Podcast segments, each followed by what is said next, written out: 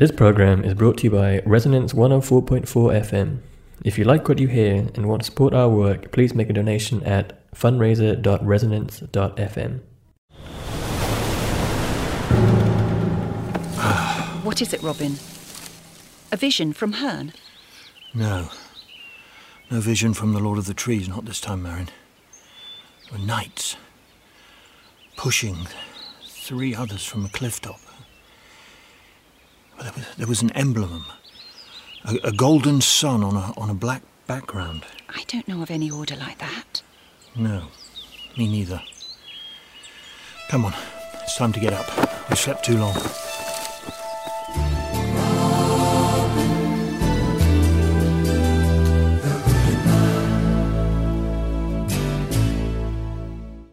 You're listening to Audio Dramatics on Resonance 104.4 FM and DAB in London.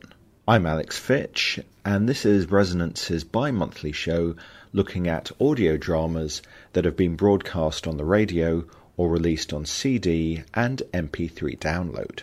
The fading strains of The Hooded Man by Clannad should alert you to the fact that the subject of one of tonight's interviews is the classic TV show Robin of Sherwood, now reimagined as a series of audio dramas by Spiteful Puppet Productions. And in that clip you've just heard, Judi Trott reprises her role of Maid Marian from the TV series alongside Jason Connery as Robin. Also in tonight's show, I'm looking at a new series of audio dramas based on the classic fighting fantasy interactive storybooks that were available in the 1980s and have been revived in various formats since. But to start this evening's show, I'm talking to Barnaby Eaton Jones, the producer of the new audio version of Robin of Sherwood. This continuation of the classic TV series was brought back in 2016 with almost the entirety of the original cast of the TV series reprising their roles for audio, including not only Connery and Trott, but also Ray Winstone, Clive Mantle, and Nicholas Grace.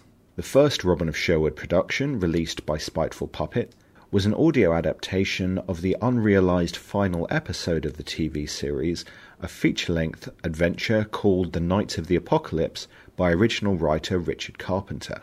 As well as the original returning members of the cast, Knights of the Apocalypse also features the likes of Anthony Head, Colin Baker, Philip Jackson, and Freddie Fox filling out the cast, and is well worth a listen. Producer Barnaby Eaton Jones is now working on a further four full cast audio adventures of Robin of Sherwood, and these will be split between the two Robins who played the part on TV, Michael Praed and Jason Connery. In the meantime, Spiteful Puppet have also released a number of short stories read by individual actors, such as Ian Ogilvy and Nicholas Grace, and Grace as the Sheriff of Nottingham alongside Praed as Robin, also reprised their roles in a one off episode called Sanctuary, available as a download from Spiteful Puppet. So, in the interview you're about to hear, I'm talking to Barnaby about all of these versions of Robin of Sherwood and the company's hopes for the future. So, you're the producer of the audio version of Robin of Sherwood, which launched a couple of years ago with an adaptation of the previously unfilmed Richard Carpenter uh, final special episode, Knights of the Apocalypse, and now you're going forward with new adventures. Can you talk a little bit about how Knights of the Apocalypse first came about? I can, yes. Um, it's it was a very weird getting together. I, I sort of run these uh, celebration events for Robin Sherwood, where all the cast meet the Ah. fans and stuff, a bit like the conventions uh, that happen for Doctor Who and Blake Seven and things like that. Um, and I uh, just happened to be aware of somebody who was trying to get the audio rights for Robin Sherwood, and um, he asked if I could ask if the cast were interested, which they were. Uh, it was all a very long, convoluted process, but the weirdest thing was a fan who was just there at the convention said that they had a script they'd like to get back to Richard Carpenter's estate because at that point he'd passed away and he'd he'd auctioned it off in about I don't know the 1990s or something, and it was this Knight of the Apocalypse script that he'd written specifically to sort of do in 1989 just to as a big sort of finale thing after you know the series had ended. Um, and so I gave it obviously back to the estate, but I also said, would you mind awfully if we could do an audio version of it? Um, and they said yes, and hmm. uh, ITV finally said yes, and um, and all the cast said yes. we were rather lucky, really. and I guess um, a lot of that trust um, was based on you running these events, having got to know people from the Carpenter estate, and having got to know members of the staff, uh, the cast that way.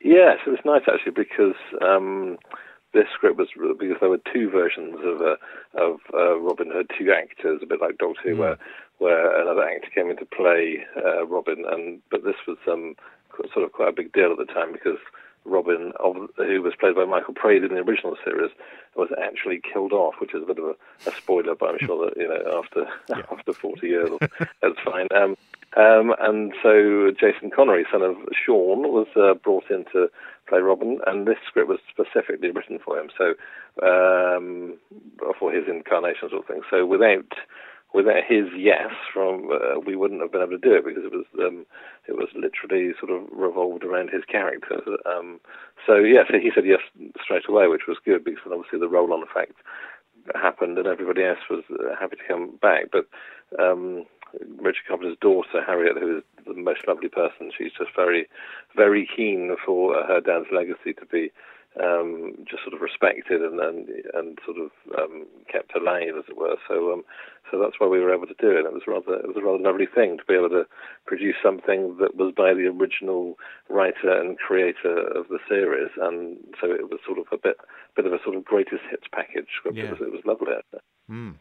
Well, and I guess you know if you look at the legacy of Robin of Sherwood, many other members of the cast uh, Clive Mantle, um, Ray Winstone have gone on to be uh, incredibly famous and popular in other things. Did you consider yourself lucky to get them back as well to play their iconic parts, or did you already have an inkling that once you had Jason, the rest of the cast would happily join him? Well, it was a, it was a strange. Uh, the great thing about Robin and Sherwood is that um, they clearly all in, bonded incredibly well on the series, and they stayed friends uh, since then, and they all sort of still meet up and, and see each other, which is really nice. So, so that link was great because obviously, uh, you know, once Jason's on board, then then hopefully the others will be as well. Clive um, was uh, had to be recorded separately because he was so busy. Um, but Ray Winstone, I was slightly concerned that we might not get, but he again loved his time on the series, loves uh, everybody involved, and so we were rather lucky to sort of have him swing in for a morning and do his his Will Scarlet part, and uh, mm. and yeah, I think we've thought ourselves very fortunate that, um, that everybody.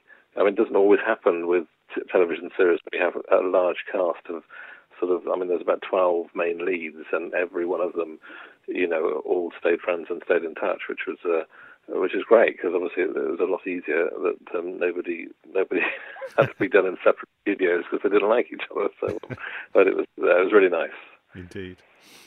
Um, I mean, obviously, you know, if you went to one of your of Sherwood events and asked the audience, would you like to hear new episodes, I dare say you'd get a unanimous uh, reaction. But in terms of being able to fund the audio adventures, were you at all worried that uh, in doing a Kickstarter you wouldn't be able to raise the revenue? Or again, did you feel because you know there was this kind of warmth towards the series that the audience was out there and it was just a matter of finding them? Yeah, I think I'd not done one before, but the original production company that uh, that started started it with me um, sadly left halfway through production, but they um, I think they'd done a couple and they were quietly confident. But I think mm. it's one of those things where you don't know how large the fan base is until you sort of reach out to them, and I and and luckily and amazingly, hmm. um, we reached the target in an incredible sort of 24 hours, and then wow. from then on, anything else that was donated was um,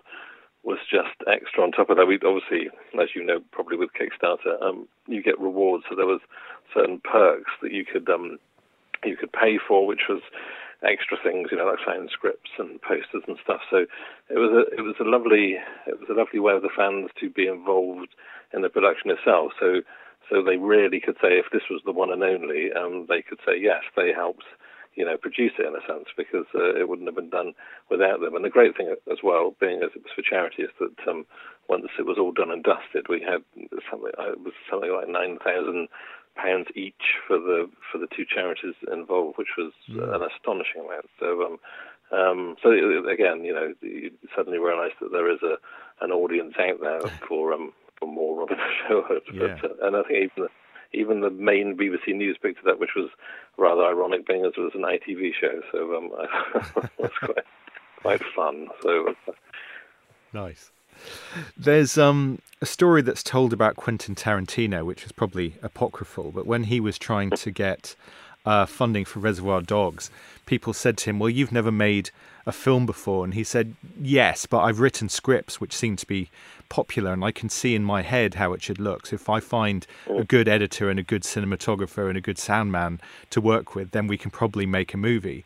It, you know, in terms of your experience coming to making audio um, as kind of a new person working with the medium, did you feel something similar? You know, the the company that you ended up making um, Robin Sherwood with, Spiteful Puppet, had previously made these excellent Robin Hood uh, revisionist stories called Hood with Lee Ingleby.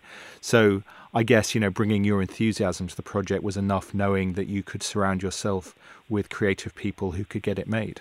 Well, the great thing was about Spiteful Puppet was that, um, like you say, they had they were award winning and they had done their sort of own version of Robin Hood, and oddly the uh, chap that ran it at the time, Ian Meadows, he um, contacted me uh, uh, quite a while beforehand just to say hello. And I'm an, you know, an audio producer, I'm Robin Sherwood fan, and I see you're doing these conventions. And we sort of struck up a little conversation. So when the original production company left, it was lovely to be able to just sort of turn to him straight away and say, look, you know, I need somebody to come on board and sort of oversee this because uh, otherwise I'm working on my own uh, doing it. And um, and I think that, that, it's a great story about Quentin Tarantino because the the most annoying thing is for people to say, well, look, I've done it before and you haven't, so you're not going to be very good at it.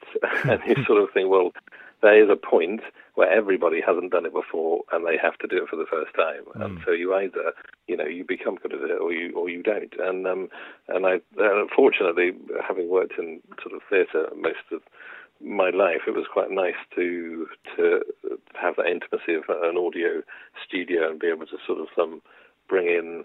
Uh, I'd sort of produced my own projects, so it was nice to have a, a team around. I don't really like working on my own solely. I, I much prefer having sort of a team atmosphere, and, and of course, Robin Sherwood was was a very much a team series. So um, so it was nice to sort of recreate that and uh, get that back again. So um, yeah, the Spiteful Puppet were absolutely brilliant. They came in and sort of did all the legwork at the end just to make sure that it kept running, and um, and uh, that it turned out rather well, which was good.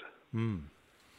So, Knights of the Apocalypse was envisioned as a sort of one-off uh, TV movie special that would be a sort of a thank you to the fans in the late 80s, and so has all sorts of fantastical elements. These uh, knights who seem to have some kind of demonic leader, the original cast, not necessarily an ending to the story, but a way of feeling like if we are going to have a final episode, this has got everything but the kitchen sink in it.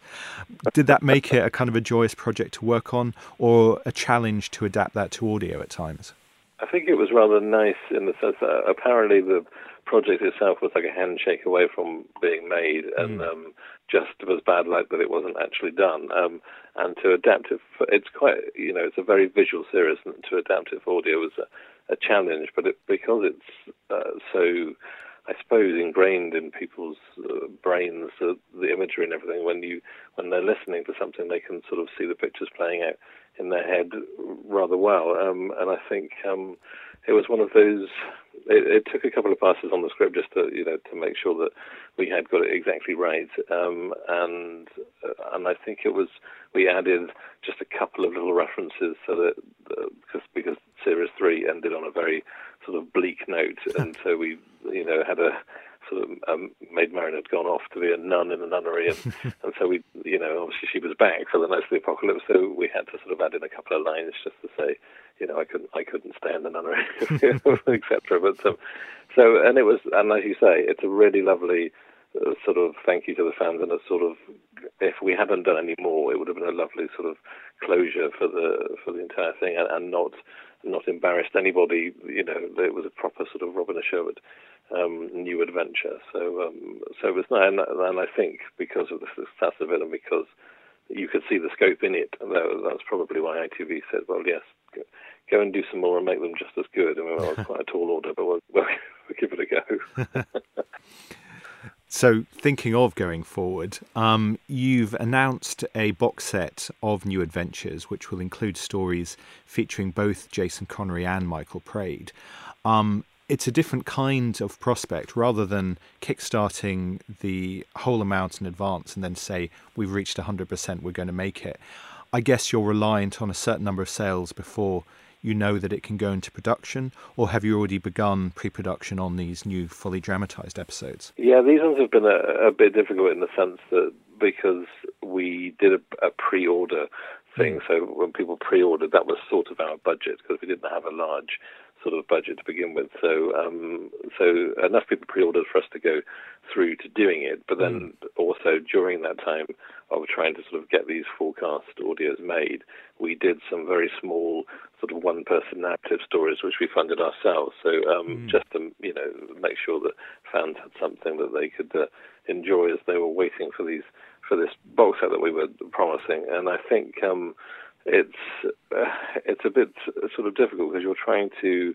I mean, like I said before, twelve main uh, leads are, is an expensive production, whereas Doctor Who has maybe three or four main leads mm. and then sort of a guest actor and a, you know, etc cetera, et cetera. So Big Finish, you know, I suppose don't have as much expenditure on a on an audio as, as we have doing one audio with with twelve main leads and then lots of other characters as well. So um, so it was that sort of working out. Well, we want to give fans something along the way. So what can we do that um, that, that can make that happen? And, uh, and and Michael Praed very kindly did come back mm. uh, for one um, beforehand, just a sort of three-hander that we made with him and um, Nicholas Grace, who, who plays the sheriff of Nottingham, mm. and. Uh, uh, just uh, basically to you know, to, I suppose to prove to fans that we can do it, and um, and it's going to be fun, and, and and you know, at some point, the full-cast ones will will arrive, and you know it'll be all good. But it is it is genuinely a case of it's such a large budget that we that we can only afford to do full-cast ones every now and again rather than the entire time, which is a huge shame. But um, but I suppose you, you cut your cloth, as the old cliche goes. So um, um, and that's what we have to do. Mm.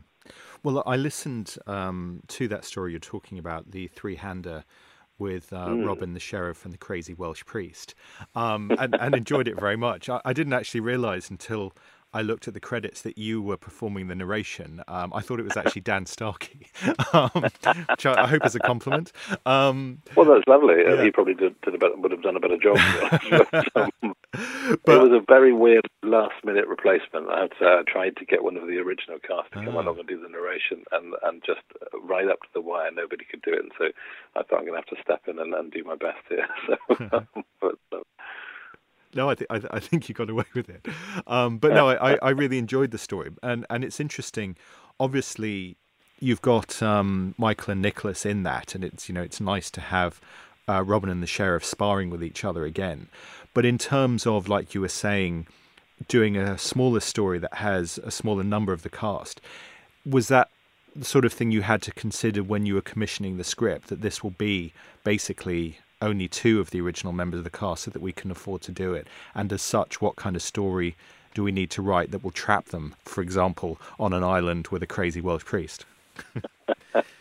and the crazy Welsh priest was, of course, played by um, Andy Secombe, who's the son of Harry Secombe, oh. the, the Welsh comedian and Goon Show um, actor. Um, and so when he said he was going to do a Welsh priest, I did say don't stray too far into doing Neddie Seagoon from the Goons if you can. But um, but he was um, uh, absolutely amazing. But yeah, it was a it's a strange thing with, uh, because we knew we could afford to do one with a couple of cast in, and I suppose there's only X amount of plots you can have where somebody is trapped somewhere, or you know, there's only a, a certain amount of characters in the in the plot in the um, in the story. So um, yes, I do. I uh, I tend to sort of either accept pitches from people, writers I know, or I come up with a little pitch and say, "Could you do something like that?" Um, and so, fortunately, um, the, the, person that wrote this, Paul Birch, he was a, a very old friend. So well, he's not very old, but, um, but we are uh, go back a long way. So um, and we worked very well together. So, so he was able to do something with it that I thought was really interesting, and and and sort of took one of the early original sort of Robin Hood ballads, the the the, the proper sort of legend, and and, oh. and squeezed it into sort of the Robin Hood template, and and made it sort of.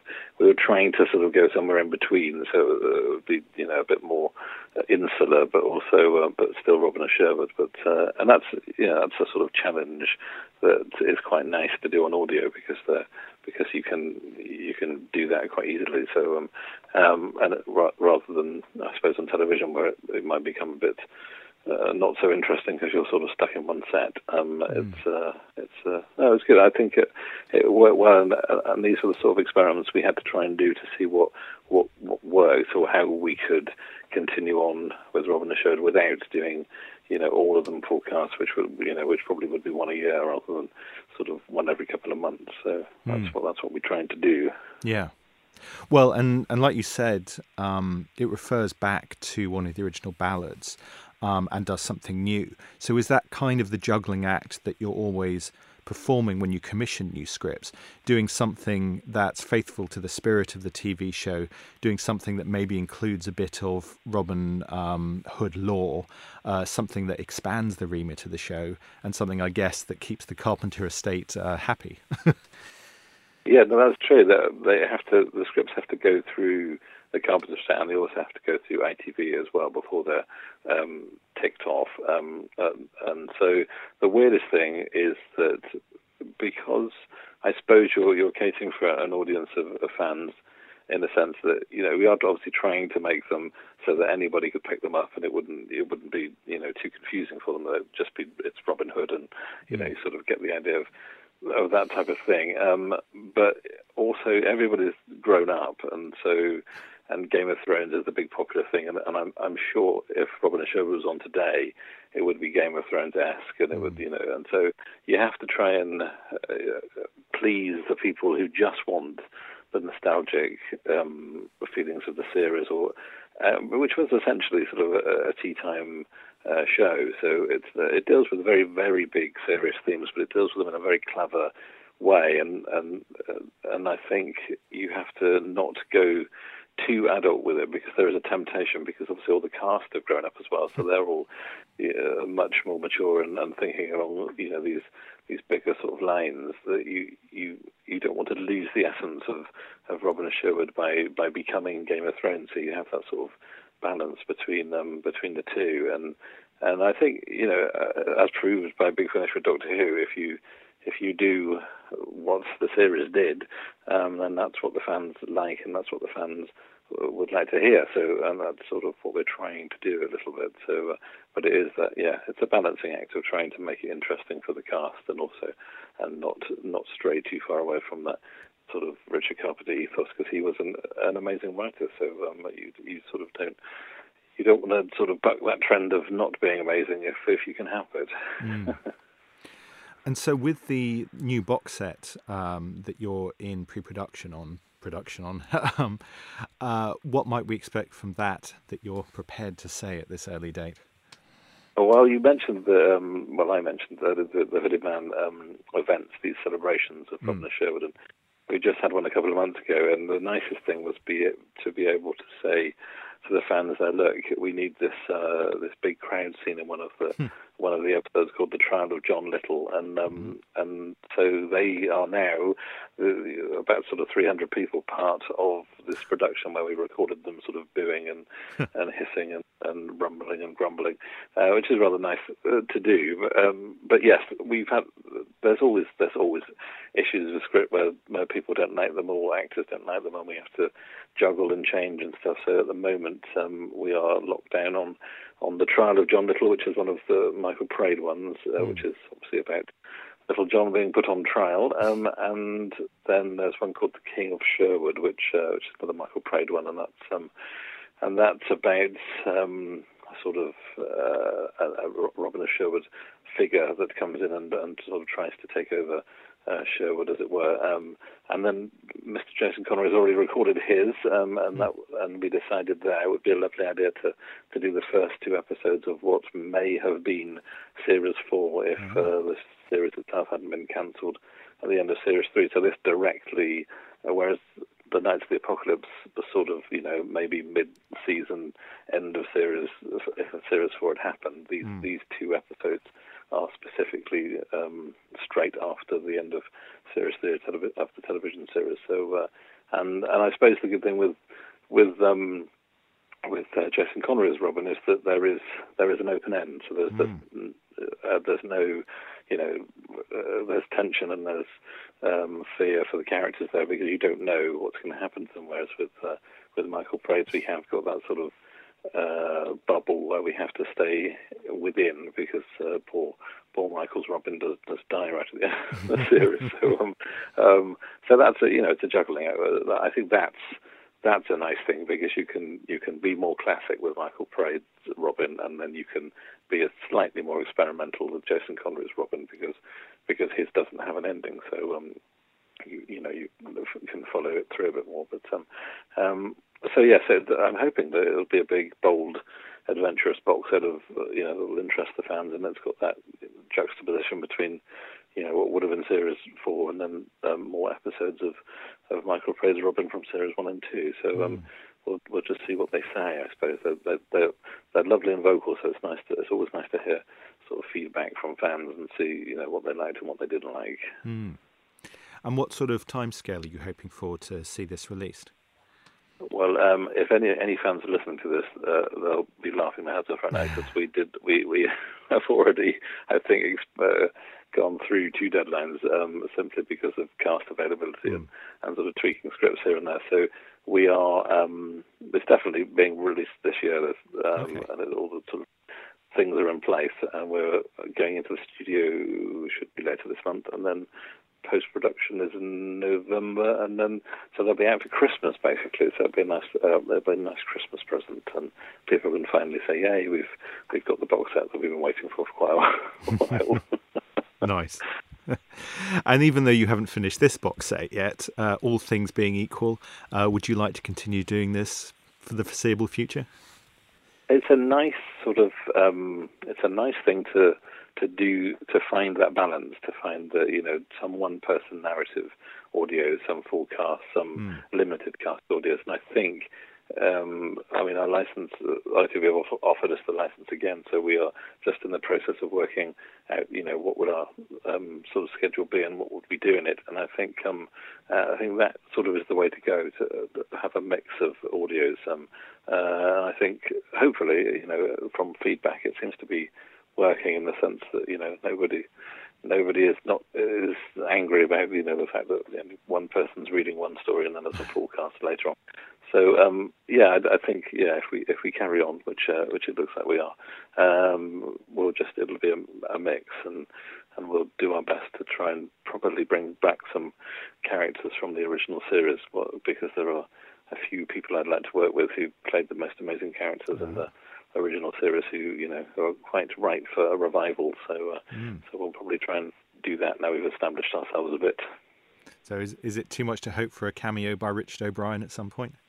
Uh, I did, I did gently poke Richard O'Brien, which is you know quite a feat because he lives in New Zealand now. But um, um, uh, and he, I think he was he was vaguely interested, but okay. it, it's just the case of you know, would, he'd have to record in New Zealand, and, and, and we'd have to agree. And so there are here's a possibility, and and um, Rula Lenska did, uh, uh, did an amazing um, turn as uh, as a very sort of evil nun in uh, in a episode called The Swords of Wayland, and so she's very interested in coming back. And, and it's just finding you know the right script for these people and making sure that if we do bring them back, there is a reason to bring them back, and that um, you know, uh, or we just bring back somebody that nobody remembers at all and uh, just confuse fans. Uh, we'll just we'll see what surprises are in store. I think. Okay. Well, and the team of writers um, you've got are great. You know, having listened to the uh, single reader ones that you've done. Um, but have you approached uh, Anthony Horowitz to see if he might have an itch that he wanted to scratch with Robin Sherwood? Well, he is. I mean, and as he will say himself, it was the sort of series that uh, that gave him his big break, and mm. also he was the protege of uh, Richard Carpenter. He really looked up to Richard Carpenter, who wrote and created the, the main series. And he very kindly has done a couple of things for us already in the sense of providing uh, sort of a, a piece for the Knights of the Apocalypse CD insert and all that mm. sort of hmm. stuff. And uh, he, I think, if he wasn't so busy, he would hmm. probably be very interested. But I do keep poking him every now and again, saying, "Look, it's only only 45 minutes. You know, you can knock that off in an afternoon. It'll be it'll be fine." so. Um, so there's other, you know, and there are other people in the genre that I I poke every now and again. But the only the only trouble is that it, you know we can't afford the fees that sure. that the BBC can afford and stuff like that. So it would people who have a genuine love for the series um, are more likely to write for it, and um, and I, so I'm you know I'm hopeful that that there'll be a couple of people like Anthony Horowitz that will, that will come in and, and do stuff because it would be it would be lovely because he he you know he uh, he is a big, a very big name, and and, and he is a very huge fan of the late Richard Carpenter. So um, uh, we'll we'll just keep working. A couple of you know Chinese burns and stuff. Well, um, you know, hopefully he'll hopefully he'll decide to do it at some point. That'd be rather lovely. Mm. Cool. Thank you very much. That's all right. Various audio episodes of Robin of Sherwood are available now as CDs and downloads from Spiteful Puppet. These include readings of short stories by the likes of Nicholas Grace and Ian Ogilvy, the partially dramatised episode Sanctuary, the full cast feature length episode The Knights of the Apocalypse, featuring Jason Connery, Ray Winstone, Clive Mantle, and others, in an adaptation of the episode which was intended as a final feature length story to conclude the original TV run, and the forthcoming four episode box set featuring both Jason Connery and Michael Praed, which is available as a pre order. All of these, as well as various other audio productions based on the likes of The Importance of Being Earnest and Doctor Who pastiche Single White Who Fan, are available from spitefulpuppet.com. And to give you one last adventure with Robin, here's an extract from the enhanced reading of Sanctuary with narration by Barnaby Eaton Jones, a one off episode that also includes Michael Praed and Nicholas Grace reprising their roles as Robin Hood and the Sheriff of Nottingham. Do you like what you do? And what's that? snapped Robin. He was getting fatigued, and the rope appeared to be resolute. Breaking the law, is it thrilling? Does it enchant your blood and make your heart race? Is that why you do it? I uphold the law. The only laws broken are those that shouldn't have been written in the first place. Ah, so it's not for pleasure. It's because a coxcomb like you thinks he has the right to administer justice. Someone must when you abandon it so freely. You don't. You have absolutely no idea what it means to rule. You skulk about in a forest that does not belong to you, order simpletons to rob and kill at your whimsy, and have the gall to think that you are a better representation of law and order than I am. You only care for the rich, for the powerful. You've forgotten the people you're supposed to protect. Various episodes of Robin of Sherwood flirted with the fantasy genre, including the demonic Knights of the Apocalypse, in the first episode released by Spiteful Puppet, and various other fantastical elements based on medieval magic and folklore. While that series was also grounded in realism, my next guest, Richard Fox, is talking about a new audio series which fully embraces the fantasy genre including elves, wizards, knights, and death trap dungeons. The Fighting Fantasy series of role playing game books, created by Steve Jackson and Ian Livingstone, were published in paperback in the UK by Puffin between 1982 and 1995. These included such much loved titles as The Warlock of Firetop Mountain, The Citadel of Chaos, The Forest of Doom, Death Trap Dungeon, and The Island of the Lizard King. A non interactive version of these stories are being released now as audio plays on CD, with the first release an adaptation and prequel to The Warlock of Firetop Mountain, entitled The Hero's Quest, and future episodes will be based on The Forest of Doom, The Citadel of Chaos, Death Trap Dungeon, and The Creature of Havoc. These new audio adventures are directed by Richard Fox, who also does the sound design and is a veteran of fantasy audio plays, having worked on various Doctor Who titles released by Big Finish Productions. And the cast of these audios includes such Doctor Who luminaries as Tim Treloar, who plays Jon Pertwee's Doctor for Big Finish Productions, and Lisa Bowerman, who plays long running companion Bernice Summerfield. Joining the cast are much loved veteran actor David Warner, comedian Charlie Higson, Rachel Atkins, Andrew Wincott, and many more. To give you a flavour of the Fighting Fantasy productions, which will be followed by my interview with Richard Fox, here's an extract from the forthcoming box set. Spirits of earth, let rock rise to the surface. Boulder beast awaken and walk.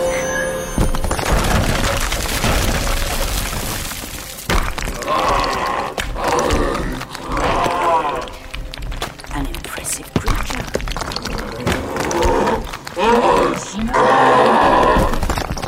But it is a poor demonstration of your power.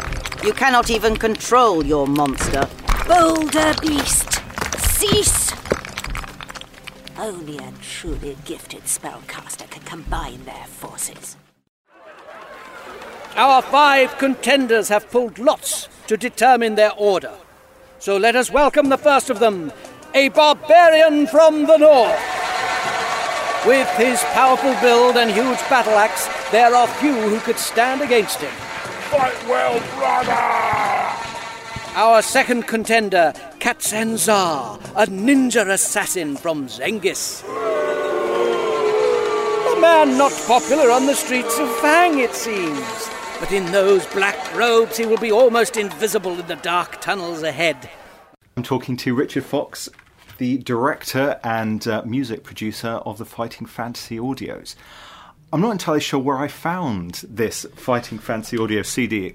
Okay. You kickstarted this one as well, did you? We didn't kickstart that one. No, we funded Ah. that ourselves. Okay. Um, so to, to show everyone what we wanted to do and to show Huh. Ian and Steve how we wanted to do it. Okay. And then kickstarted the box set. Oh. It must have been on some genre website like Forbidden Planet or something. Yeah, it's about. It's got about a little bit. Yeah.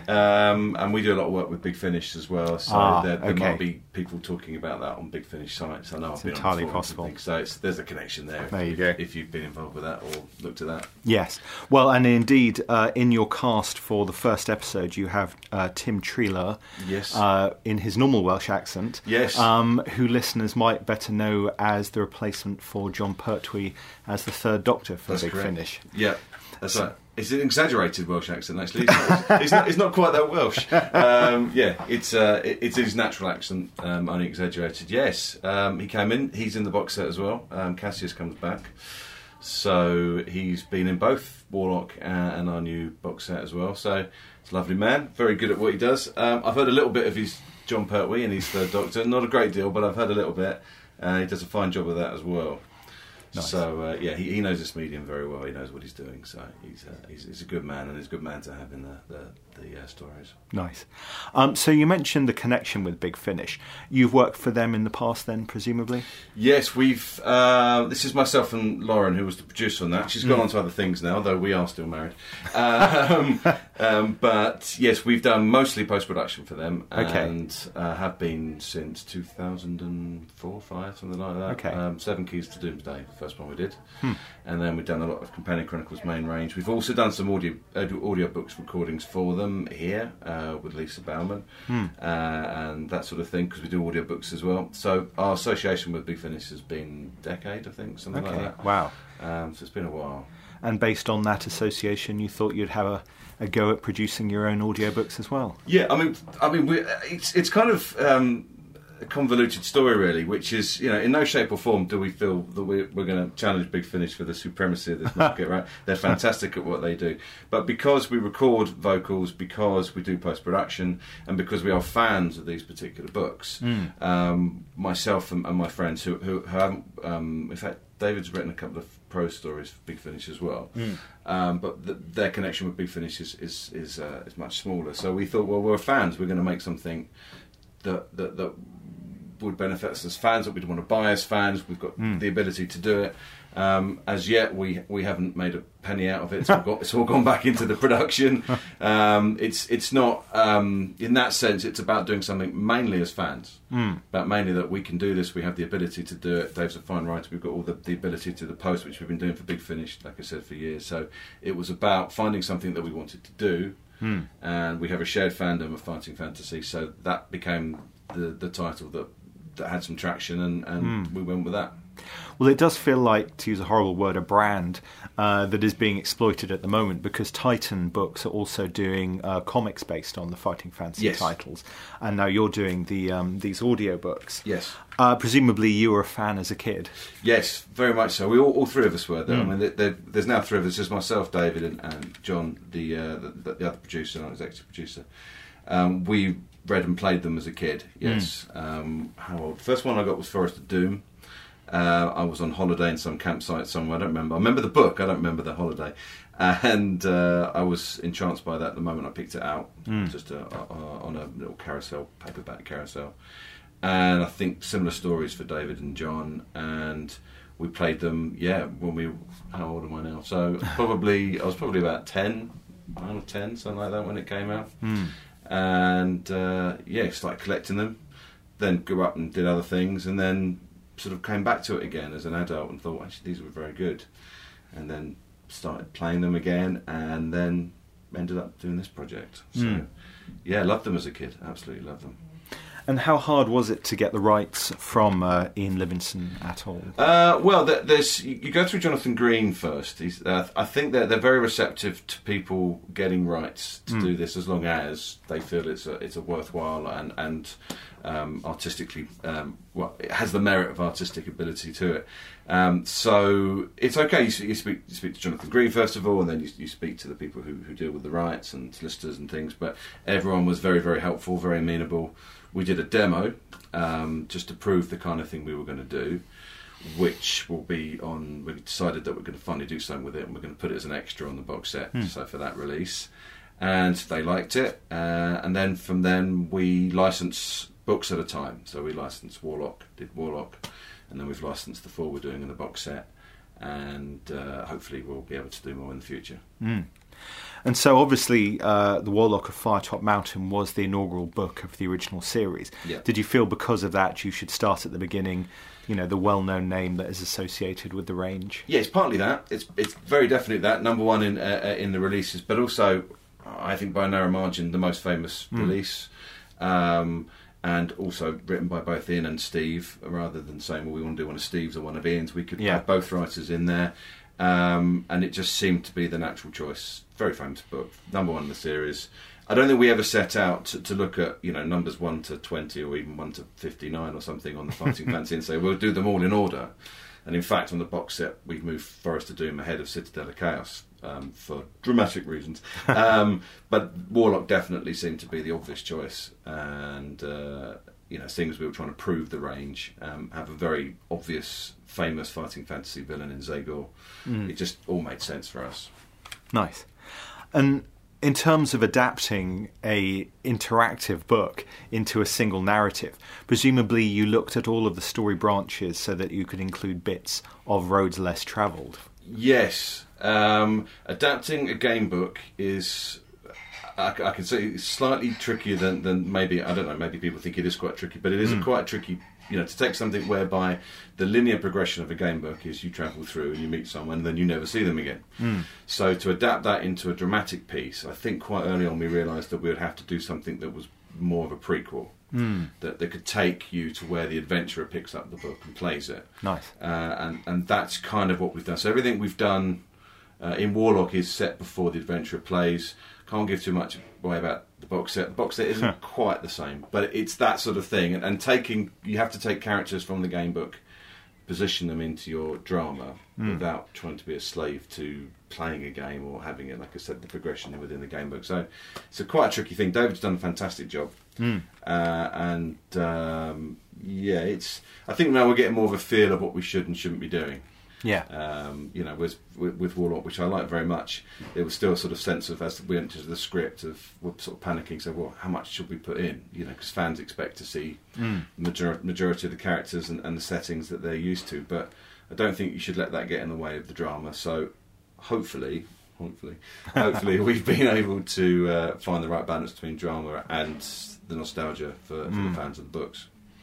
And I mean, you know, like I said, uh, I can't quite remember how I first heard about it, but presumably you got word out there that this um, was in production, that there was a CD you could buy the first adventure, and enough people bought it to justify a box set going forward. Yes, uh, I mean it's a very devoted, very uh, very friendly fan base. I'm not just Mm. saying that because I'm being recorded. um, you know, they are they're, they're a great bunch of people. We were very fortunate that when we released Warlock, um, there was one of the fighting. Uh, Fest conventions, uh, almost on the day we released it. In fact, it was the day we released it. We got the CDs the day before, then we went to the convention. It was a, it was a bit of a hairy time, but anyway, so that was there to meet fans en masse to take it to fans en masse. Um, but there's other ways, of course, there's fan forums. Jonathan Green's been very supportive with his official Fighting Fantasy site. Um, our Big Finish connections enabled me to go on their forum, well, the Big Finish forums, they don't have a forum themselves Mm. anymore, and tell people what we're doing. And you might know us because we've done this, or we're doing this now, we're doing Fighting Fantasy, you might want to take a listen. So, you know, you use all those sort of um, the, the, the networking that you can. Mm. And uh, I mean, I think for Kickstarter, I think Fighting Fantasy fans are very dedicated. The whole gamebook fan fandom is very dedicated. That when something comes up on there, I think the word goes around that community as well. Mm. And we were absolutely blown away by the support we received for the Kickstarter. We were after fifteen hundred pounds. We got that in a day. Wow. and uh, and then we had stretch goals and we got there and we ended up with such a healthy budget that we've been able to lic- hopefully license some some some uh, well, we have we've done our own artwork and we've got a much better cast than we'd hoped for much bigger cast than Mm. we'd hoped for much longer in terms of what and, and bigger than what we're trying to achieve and that's all because of the kindness and the generosity of the fans who you know um, the people who donated want to see this happen. So, um, you know, it, it, it's we're very grateful to them, and it, it does show you the dedication of that that that fan community. Yeah, I mean, I was going to ask about the cast. the The first volumes, you know, uh, tells the tale very effectively. It's obviously a couple of characters going on a quest through a claustrophobic location, so you wouldn't necessarily need a large number of characters. But presumably, that was also uh, something that you needed to do, just have a small cast in order to be able to do the first CD, just to kind of test the concept. That's right. I mean, I, as you say, I think it, it works quite well. I mean, they're, they're just going into Firetop Mountain and they're sort of playing the game Mm. in Warlock uh, Heroes Quest. But yes, with the added budget and, and because you know that one did quite well, we were able to expand that concept. So we wanted to make it bigger. We wanted to bring in, you know, four stories in itself. And when you if, you, if you're going to buy an audio drama of Citadel of Chaos and Balthus Star doesn't turn up, you're going to be disappointed. And the same goes to Creature of Havoc with Zharradan Marr. And so we want the people from those books. So you know, immediately the cast gets bigger anyway. Mm. But we wanted to um, yeah, broaden the scope in a general sense. And I think we visit a lot more of Allansia than, than we certainly do in Warlock. Okay, because you said that in um, the box set you changed the order for uh, dramatic purposes. Yes. Presumably that's because you're introducing some aspect of an ongoing narrative between the stories. There, there very much is an ongoing narrative. There is a, a story arc going all, through all four. So certainly, if you picked up Creature of Havoc, um, I can't give anything away. No, no. but if you picked up Creature of Havoc and listened to it in isolation, you know there's a lot of it that won't make sense. Part of the reason why we're doing a box set because they are, and they're connected to Warlock as well. So there is a, a a through line from Warlock all the way to Creature of Havoc. Um, yes, and that's right. I mean, at the end of Warlock, uh, Vale, our hero, is is on her way to the forest anyway, Darkwood Forest. So it's it's a very obvious place to pick up um, the box set at Forest of Doom.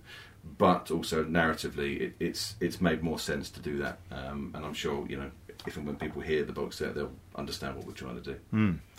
Um, presumably, though, you're still set, um, telling a straightforward narrative in the box set. You haven't been tempted to do an actual interactive audio the same way that the books. Well, you say that, and, and in the audio dramas we haven't. But one of our stretch goals uh, Mm. was to do an interactive audio drama uh, demo, Mm. uh, and we achieved that stretch goal. And we're in the process of developing that at the, at the moment. Okay. Um, in particular, John, who's who's more the technical side in that area, the more the online side than, than I am, has put together a demo which we're just going to hopefully trial, and then we'll be able to present that via Mm. our website and things for people to see. So that is happening. Nice. Uh, uh, and it, it's a very nice little, very simple platform, uh, but very achievable. Um, and it will be it will be an audio drama where rather than make choices from paragraph to paragraph as you do in, in fighting fantasy game books, you'll be able to drive the story so you have slightly different outcomes and based on certain responses. It'd be very, very simple, but very nice. It's a Mm. very nice concept. So yeah, that that's happening as well. Aside from Yeah. this, well, once we get this done, we'll be able to concentrate a bit more on that and Yeah, yeah. some future projects. Because it does feel actually a type of uh, game playing that hasn't really been explored since people are into podcasts and listening to things uh, with devices in their pockets. It wouldn't be that hard actually to program a simple app uh, with an interface of left, right, you know, throw a dice or whatever. I mean, in terms of interactive games, I think there was one sponsored by uh, a chewing gum company that was narrated by Benedict Cumberbatch, of all people. Okay. Um, and there's also Zombie Run, where it gives you a soundtrack to rescue people while you're going out for a run. Yeah. And so it feels like it is actually also an emerging form. That's right, and it is. I mean, audio as a whole, uh, audio drama, audio books, Mm. is a growing industry, and um, you know, in some form or another, in some small way, hopefully, you know, we're riding into that particular world. Uh, and yeah, the, the interactive thing is is uh, is an exciting thing. I see Netflix are doing sort of interactive Black Mirror endings and, Mm. and these sort of things. So it's developing into other mediums as well. Uh, it feels the right time to be doing this sort of thing. And if we can have interactive game book style audio alongside audio dramas, then we can develop the range as, as much as we can. Nice. With the cast, um, obviously, like I mentioned, you have people like Tim Treloar and um, Toby Longworth, who are big Finish veterans, and so probably have done audios of all sorts of different genres. But uh, when you were casting the stories, did you ask um, your actors whether they'd ever played the games as kids, and so had some kind of knowledge of what the uh, the genre was? Yes, I've asked, and this goes for all the box set um, as well. But of both stories, both the, the um, Rachel, Toby, and Tim in them, and all the cast in the box set, only Toby, I think, has played a box set. Uh, box set. Only Toby has played uh, a game, but when he was younger. Ah, He talks very, very lovingly about Citadel of Chaos, and I think that's on the extras on, on the Warlock CD. Actually, of all the others, um, I mean, most of them are uh, obviously the, the professional actors. Um, they haven't really done much fantasy, let alone um, Mm. been into this world. Um, but I mean, there's there's Warhammer crossovers as well as Mm. people who. Peter Noble's done some work for us on uh, the box set, and he's done some Warhammer. And Toby, of course, um, has done loads of Warhammer. But in terms of the fighting fantasy, I think only Toby knew the books with any Hmm. detail. And Okay. Lisa Bowerman, who um, has come in and played for us in the box set as well. I mean, she's a bit more in that world, having that big, big Finish Doctor Who connection, the Benny connection that she has. So I think she knew of them. Hmm. But I think it's been new to most of the people in the cast. Yeah. But I guess in terms of fantasy, though, uh, that feels like it's a genre that's now coming back into fashion. Yeah. I mean, obviously, Game of Thrones has been on TV for a number of years, but now they've just announced uh, a TV adaptation of Narnia. They're doing a Lord of the Rings TV series. There's a Discovery of Witches. Yeah. So it's interesting how kind of genres go in and out of fashion, and now it does feel like fantasy is coming back in a big way. Yes, I do, and, and I think the Lord of the Rings, Lord of the Rings films probably kick-started that, or Mm. possibly the Harry Potter thing as well. Mm. Sort of kick-started us into that direction again, and it's it's because I mean, when these came out when I was a kid, it was sort of okay, you know, at school to Mm. be in, and then maybe through the late eighties, nineties, it became distinctly uncool, nerdy thing to do. um, you know, in much the same way it's that because you know I'm, I'm a primarily I'm a Doctor Who fan. That's why I worked for Big Finish in the first place. And Mm. in the same way that sci-fi sort of comes in and out, and the way Doctor Who became very uncool and very nerdy in the in sort of nineties, and then has now become mainstream again. And, and you're right, these things do peaks and troughs. I mean, I love fighting fantasy and Doctor Who my whole life, which means probably I've gone ridden the crest of a wave of of being uncool and being slightly less uncool. But um, yeah, it is seemingly to come back. Game of Thrones obviously is now the, the standard by everyone, what everyone's going by, and um, it's good to see it back as, as a genre because Mm. it's something close to my heart. So um, I'm glad it's back. So with um, Warlock and the stories in the box set, obviously they're all fantasy dramas, but the Fighting Fantasy series also incorporate, incorporated loads of other genres as well, kind of dystopian sci-fi and Yeah. action adventure and things. Are you tempted to tackle those as you go along? Or are you going to start off with the fantasy and see how it goes? The initial idea, and this is carried into the box set, is to set our dramas in Allansia. It's, Hmm. it's obviously a shared world where nearly all of them take place, not all of them, but nearly all of them take place. It makes storytelling much easier. It means you can bring characters in and out. We can have story arcs. Um, obviously, there are a number of sci-fi, uh, one or two horrors. Um, it is possible we could do one of those as a standalone. Um, there are one or two titles that we've talked about that we could do that with. Uh, at the moment, we don't have the license to do them, so Hmm. I, I couldn't say that. But yes, in theory, we could do them as a standalone story. Um, I think at the moment we'd still be concentrating on setting our stories in Allansia because that's the world we want to build for the reasons I've said. So Hmm. it's possible we we could you know Starship Traveller and and uh, House of Hell uh, and those you know very warmly remembered early stories that are set outside. Um, of Allansia, it's a possibility, but we're not there yet. I don't think so. we'll see how we'll see how the Allansia stories go. So. And equally, um, you haven't been tempted to add any kind of meta element because you mentioned earlier that uh, the characters in Warlock um, are aware that they're playing some sort of game. So you could add the extra dimension that all of their lives are being controlled by some kind of godlike character who is rolling a dice to decide whether they live or die. It's quite a nice little idea. I, I- think I don't think I'm spoiling anything by saying that, that that's not really in what we're doing at the moment. But it's a lovely idea to to you know sort of zoom out of what we're doing in the drama and realise that yeah yeah they are characters in a game book. But um, uh, I, I mean, as a, as a non-writer and more of a director and producer, I, I don't know how that would be achieved uh, and, and and make it look convincing. But it's a lovely idea. Um, as I mentioned, you also uh, work on the sound uh, design of this. That's right. And um, when you're doing fantasy dramas, it obviously then includes all sorts of things like the casting of spells, the thwack of arrows as they enter flesh. Um, do you have a basement somewhere where you create foley sound by hitting watermelons with mallets and so on? Yeah, a little, I mean, a lot of the post production, in fact, for the Fighting Fantasy, I, I would do at home, even Mm. though you know we're currently sitting in, in the studio that we've recorded this box set and Warlock in, and I will do some things here if it really needs to be isolated. But um, quite often, for like the big finish we do, someone's having a cup of tea, so Yeah. you know I can record it in my bedroom by putting it on a table. It's got an actual room ambience, that sort of thing. Um, yeah, I mean, with, with Foley, I, I try and do as much Foleying as possible of sound design that's in. It's a bit tough with a fighting fantasy story. um, you know, you, you know, arrows thwacking. I can't do that in here or, or, or at home. But yeah, um, yeah, I, I will try and Foley as much as possible. Uh, if it needs to be isolated, like I said, I'll, I'll do it here. Um, I do have a whole library, as and probably all the sound designers for Big Finish do, of things they foleyed, and, and there's a sort of repository that we can all go to as well for certain things, and uh, you know, it builds up over time. When you've been down to the abattoir with a knife and a bow and arrow. yeah, yeah. I mean, I, I accept in science fiction and fantasy, there's just some things you have to either buy um, um, or you have to you have to source them somewhere other than, than you foleying them. You know, as I said, you know, I could probably fire a bow and arrow.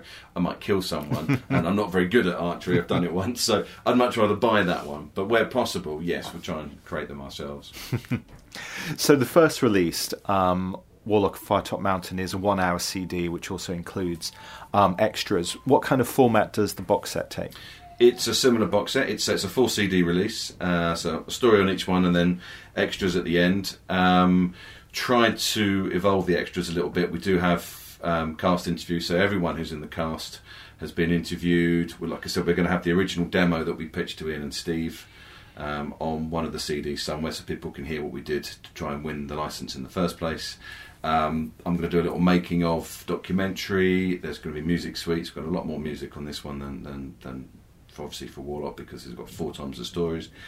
And there's an interview with David so we, about his writing. So there's we've tried to expand the extras as much as possible. It's not cost effective. We did get asked. It's not cost effective for us to have a CD of extras as much as we would love to. Yeah. But it pushes our cost up even further, and we felt that we'd rather spend that on production than on an extra CD. So we will try and cram as much as we can. It will be similar format to Warlock, but hopefully there'll be there'll be uh, a variety of extras there as well for people to get hopefully excited about. Nice. and also, you know, the, the whole idea of um, listening to dramas where you're getting into an immersive world and losing yourself into a place of fantasy and, and magic and so on. It's interesting that I'm interviewing you right now in a little business centre in uh, High Barnet, and in an office in a business centre, there's a sound booth where you do a recording next to a mixing desk. I mean, it, it's really interesting that these kind of professional setups can just be squeezed into any kind of space as long as you've got enough um, soundproofing material. Yeah, and, and, there's there's enough plugins as well, uh, software plugins, in order to correct things, even if you do have bleed and everything. So, you know, it's becoming a much more um, accessible world.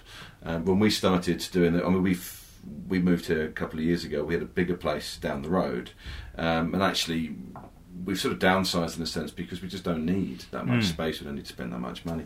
Um, yeah, it's very accessible, and as I said, I can do Foley in my bedroom, sort of block it off a little bit, and, and you know, I, I can correct if there are slight sound issues with it as well. So, um, just like music as well, um, it has become a very accessible well, far more than, than the sort of million pound studio stuff that you had to go to mm. sort of in the 60s and 70s. So, which is a good thing. It's made it more egalitarian.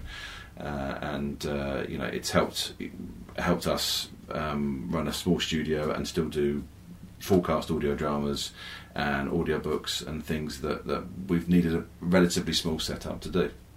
Nice. Okay. Thank you very sure, much. No, thank you. Thank you very much.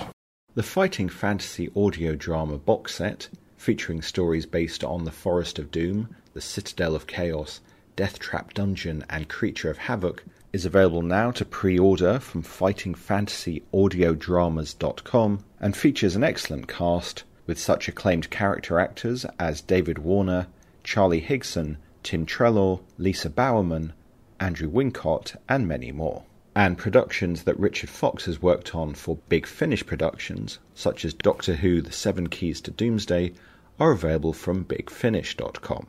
Audio Dramatics was recorded, edited, and introduced by Alex Fitch and is a Panel Borders production. And you can find all previous episodes of Audio Dramatics at www.panelborders.wordpress.com, featuring my interviews with the likes of Colin Baker, Katy Manning, Lisa Bowerman, Paul Magrs, and many more. To play out, here's the opening scene of Fighting Fantasy The Warlock of Firetop Mountain the Hero's Quest, which is available on single CD from FightingFantasyAudiodramas.com, featuring Rachel Atkins as Vale Moonwing and Toby Longworth as Zagor.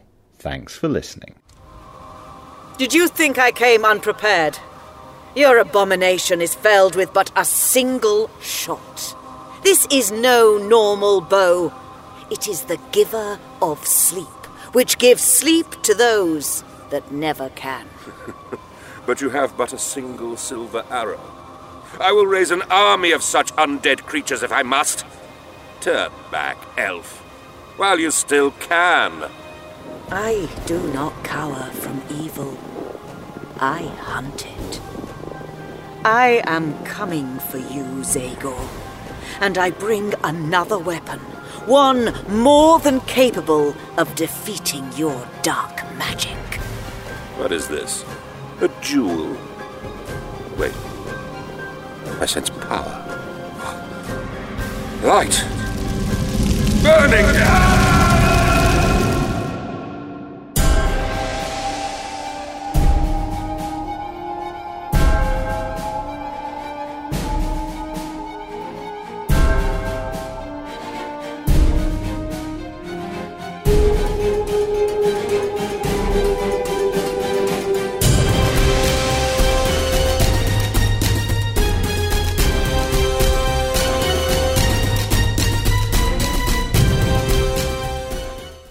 This program has been brought to you by Resonance 104.4 FM.